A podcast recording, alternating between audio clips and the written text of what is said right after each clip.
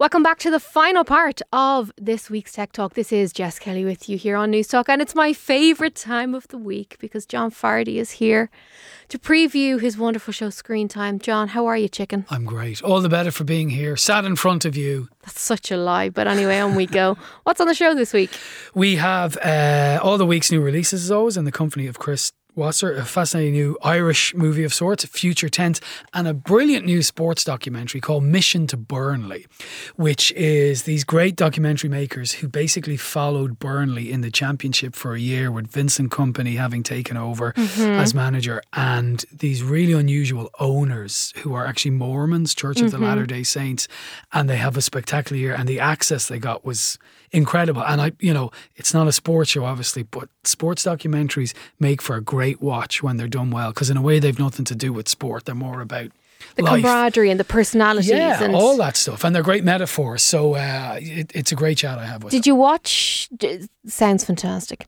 I'll be Correct listening. Response. Uh, did you watch the Wrexham one with Ryan Reynolds and Rob yes, McElhenney? Yes, yes, that was that was enjoyable. It's a while since I saw that, but yes, no, I did. The one I adore of late yeah. is the last dance which is a basketball one yes. with michael jordan. That was that, that reminds was me of covid incredible. though. That of was COVID? like that was the covid watch. Yeah Everyone I, suppo- I suppose it was to a certain extent but that was the best sports documentary of, of recent years i thought.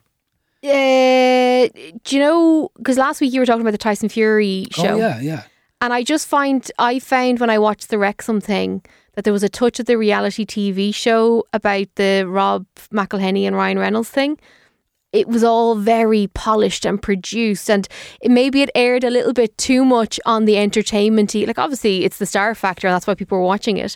But the bit about the football club and the long-term fans mm. who go to every match even though they lose every match you know what I mean? Like that dedication those real stories if you will. Yeah it's compelling viewing Absolutely. and you get so emotionally invested in people you couldn't pick out of a lineup. Absolutely. And there's another great one, uh, Sunderland Till I Die, which has Oh, again, I watched that as well. Fans, which is what this whole business of football and sports fandom is all meant to be about, essentially, not billions of euros from the Middle East, you know.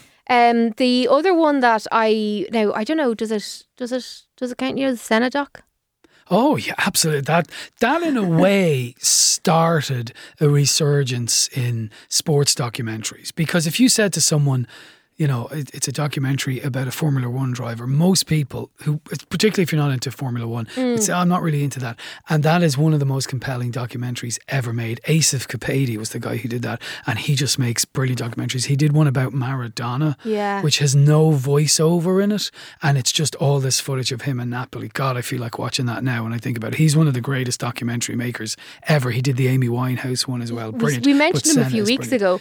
Didn't Uh, we? Me yeah, and you? No, or someone else you were talking to? No, you and I.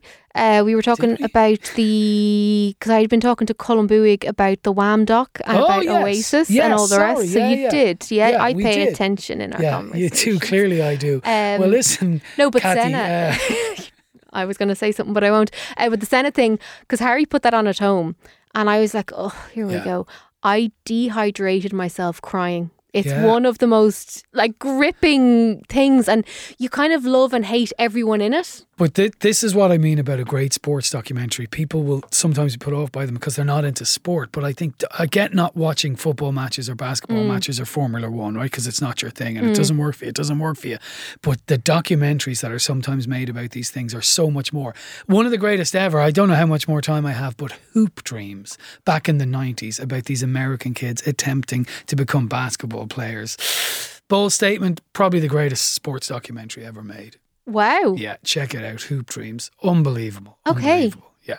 Okay, that's a good recommendation. It is. And if you want more of those good recommendations, 6 p.m. News Talk, screen time. For relaxing times. Get out of my time. studio, chicken. Thank you very much. Bye.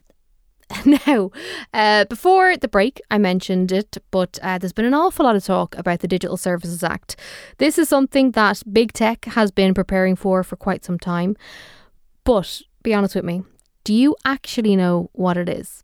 Jeanne Kelly and Raymond Sherry of Browne Jacobson Ireland are with me now to explain. Uh, Jeanne, if I could start with you, uh, can you just give us a bit of context as to the what and the why of this? Uh, I suppose the DSA is really a very aspirational type of law. lawyers are very fond of using the expression that something is a landmark law. We tend to say that nearly everything is a landmark law, but the Digital Service Act really is. It is um, a line in the sand by the European Commission in terms of the regulation of content moderation. And that's really what focuses at, and the regulation of online platforms generally. So it's something that the law has matured on. Uh, you know, 20 years ago, when these platforms were new, we had certain instruments that we used to regulate these platforms. Um, a combination of kind of content laws and competition laws, and it was felt that they weren't enough, and that uh, individuals' rights weren't being safeguarded sufficiently. So it became a political uh, driver for the European Union to be seen to regulate this area more strongly. Um, and so that's why the DSA has come about. It's a very ambitious and aspirational type of law, as I've said, and it's extremely comprehensive in terms of what it hopes um, the companies which will be subject to it will be able to deliver. Mm. And the uh, and it was passed with while there was a lot of lobbying around it and a very complex legislative process. Um, it was fairly politically broadly supported and didn't have too much opposition uh, to it internally in the European Union at any event. Can you just explain uh, who are those companies that are going to be impacted by it? Because GDPR, I know like I talk about it all the time and people kind of laugh at me and all the rest, mm. but I do think the messaging around GDPR was very clear, very concise, and the average consumer could walk away going, Do you know what? My data is now better off as a result of this, or I have more control as a result of this. Who are the the key players in terms of the targeting of this? And then is there clear, concise takeaways for the average consumer? Yes, absolutely. So I suppose the I suppose the reflections on the DSA today is that there's a sliding scale of platforms who are affected, and the obligations which are on those platforms reflect how large of a platform they are. So we have significant obligations falling on very large online platforms or very large search engines. And those platforms will shoulder the most significant obligations, I suppose, with smaller and lesser obligations falling on online platforms more generally and hosting services. So it really depends on the size of the platform, and there is some complexity in that, and we accept that. But um, I suppose it's uh, it's the the bigger you are, the bigger player you are, and the more effect you have on the market, that's really what drives the the obligations. And so I suppose to take an example of um, obligations that are active now on nearly every platform is I suppose advertising. So one of the key changes which the DSA is ushering in is around advertising regulation and specifically advertising related to vulnerable individuals and minors.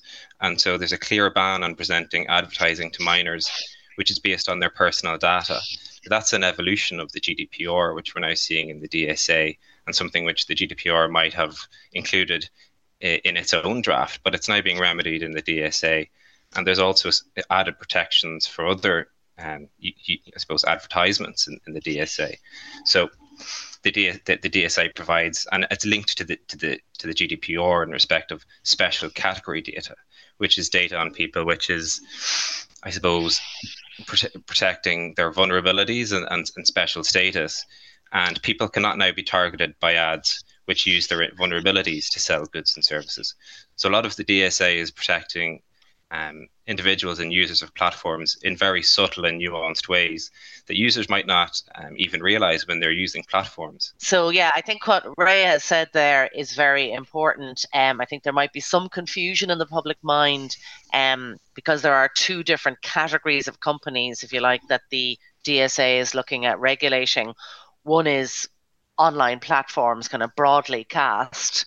Um, and then the other is these things called VLOPs, which is, I was going to say it's an acronym, but it's not, it's an initialism. Um, and VLOP stands for very large online platforms, and they will have a super category of obligations. So, in much the way that Brehon Law of old had a higher set of obligations if you're a chieftain, you have a higher set of obligations if you're one of these mammoth platforms.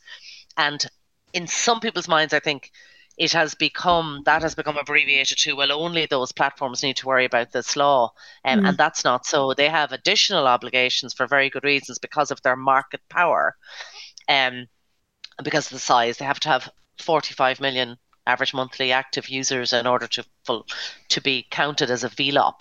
So it's the biggest companies you would think of. If you look at your phone, you identify them. I always think looking at the home screen of your phone is not a bad way to identify them. The companies mm-hmm. like Meta, Amazon, Amazon for the shop, uh, TikTok, Snapchat, all of that kind of stuff. Wikipedia is one, and so is Twitter or now X.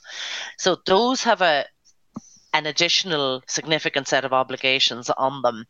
Um, Yes, just going on what yourself and, and Raymond have just said there, is this something that will put manners, for want of a better phrase, on the VLOPs before the user becomes aware of something going wrong? Is it to make sure that their houses are in order so that we, the end users, don't actually realise that things, but basically trying to preempt problems rather than us having to go to the Online Safety Commissioner going, this has gone wrong? Certainly, yes. I mean, there's um, a myriad you know obligations on them, particularly around due diligence of their own platforms. Mm-hmm. And so, very large online platforms now have to take a look indoors and put in place and install compliance teams to look at how their algorithms are, are being managed and conduct risk assessments. So that also includes risk mitigation protocols and having external audits being undertaken of how they're complying with the DSA. So those very mm. large online platforms are having to deal with significant external reviews of how they're managing their compliance as well.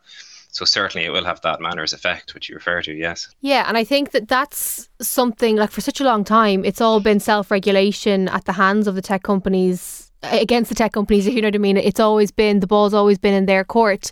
Um, who will be or what body here in Ireland will be governing compliance as such? You know, because we have the Data Protection Commission, obviously for GDPR and for a whole host of other things.